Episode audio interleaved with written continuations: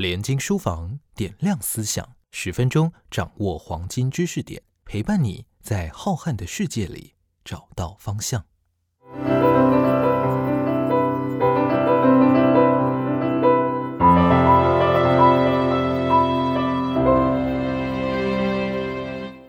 欢迎收听连经书房点亮思想，我是涂峰恩。今天要跟大家谈谈的这本书叫做《丝绸之路》，作者是英国牛津大学的历史学家彼得·范克潘。过去我们在历史课本中都听过“丝路”这个名称，这一条贸易道路贯穿了欧亚大陆，它是东西世界的桥梁，也是文明的十字路口。在这一条道路上，有匈奴人、有粟特人、有阿拉伯人和犹太商人，他们建立了一个巨大的贸易网络，把来自东方的丝绸还有各式各样的商品带到了西方世界。又把西方的商品带回到东方，对于丝绸的欲望可以说串起了当时的欧亚大陆。在罗马时代的有钱人为了追求时髦，大家都会购买来自东方的丝绸。在很多罗马人眼中，亚洲就是奢华的代名词。但有趣的是，这种现象也让当时的一些保守人士感到不安。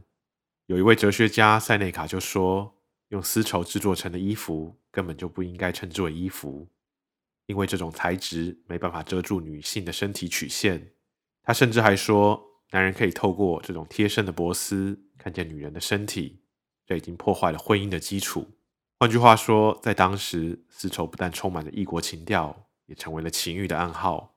罗马人甚至想要立法禁止男性穿着丝绸材质的衣服，可以想见丝绸在当时有多么受到欢迎，又是多么充满争议。但是，丝路这个我们今天很熟悉的名称。其实，在历史上出现的很晚，要到十九世纪，还有一位叫做里希霍芬的德国地理学家，把这条贸易路线正式命名为丝绸之路。在这本书中，彼得·范克潘带我们重新认识了丝绸之路的历史。他从上古时代一直写到二十一世纪，非常的宏观，也非常有野心。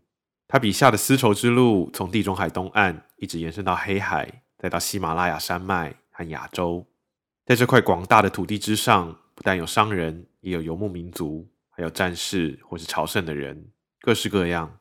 这里也是人类文明诞生的地方。世界上最有影响力的几个宗教，不管是犹太教、基督教、伊斯兰教还是佛教，都是在这里出现。在这本书里，彼得·范克潘写的还不只是丝绸之路本身的历史，他也透过聚焦在这个欧亚大陆的心脏地带，让我们看到了人类文明和历史。如何在各种文化的交流和接触当中逐渐诞生出来？范克潘强调说，曾经这里才是世界史的中心，因为这一条丝绸之路在法国南部制作的陶器可以出现在英格兰和波斯湾；从印度来的香料和调味品会被用在罗马的厨房当中；在阿富汗北部的建筑物上头会出现希腊文；而来自中亚的马匹则会被卖到遥远的千里之外。早在我们今天熟悉的全球化出现之前，这个世界的不同角落就已经有着非常活跃的商业交流。世界的历史可以说就是一部文化交流的历史。在这一条丝绸之路上，不但充满了欲望，也创造了大量的财富。但就跟我们今天看到的情形一样，世界频繁的交流也带来了疾病的传播和死亡。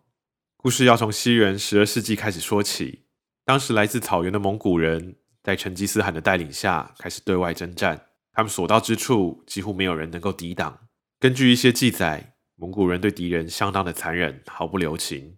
他们不止杀死了男人、女人和小孩，甚至会剖开孕妇的身体，杀死还没出生的婴儿，就连城里的猫和狗都不放过。这种种恐怖消息吓坏了当时的欧洲人。但其实，蒙古人对于暴力的使用是经过了计算。他们想要利用传言和恐怖的心理，让敌人尽早投降，用最低的成本获得征服的胜利。蒙古人很快就建立起一个前所未有的巨大帝国。这个帝国就像是连通世界的动脉，在这个帝国内部，各种商品还是文化都可以更快速的流向世界各个角落。但同样在这个世界快速流动的，还有另外一个东西，那就是疾病。在十四世纪的中叶。就有一场传染病大爆发，席卷了整个欧亚大陆。一直到今天，学者还是在辩论这场黑死病的起源。一般认为，它是从亚洲的草原开始爆发，然后传播到了世界其他地方。欧洲的受害尤其严重，根据历史记载，当时的意大利人发现，有些从远方来的商人和旅客会不停的呕吐、咳嗽，然后吐血死亡。意大利的港口想要封城，但是已经来不及。黑死病的传播速度非常快，死亡的人数也不断的增加。意大利的学者波切丘在他的书里就写到一段话，他说：“人类的一切智慧和巧思都无济于事，无法阻止疾病的传播。在短短三个月之内，光是佛罗伦萨就有十万人死亡。另外，在威尼斯有四分之三的居民死于黑死病，整座城市几乎成了空城。一切看来就像是世界末日来临。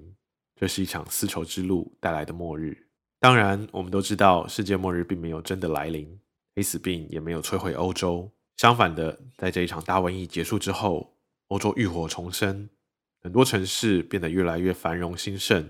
欧洲人甚至航向了亚洲，建立新的帝国，也创造了新的世界秩序。世界史的重心就慢慢转移到这些西欧国家身上，他们甚至反过来影响了丝绸之路的发展。说到这里，我们今天面临的这一场大瘟疫。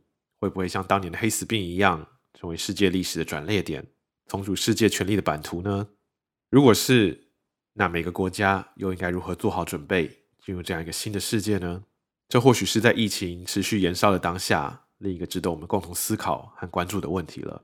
我们今天的分享就到这里结束，下一次我们还要跟大家谈谈丝绸之路另外的发展。谢谢收听联经书房点亮思想，我们下次再会。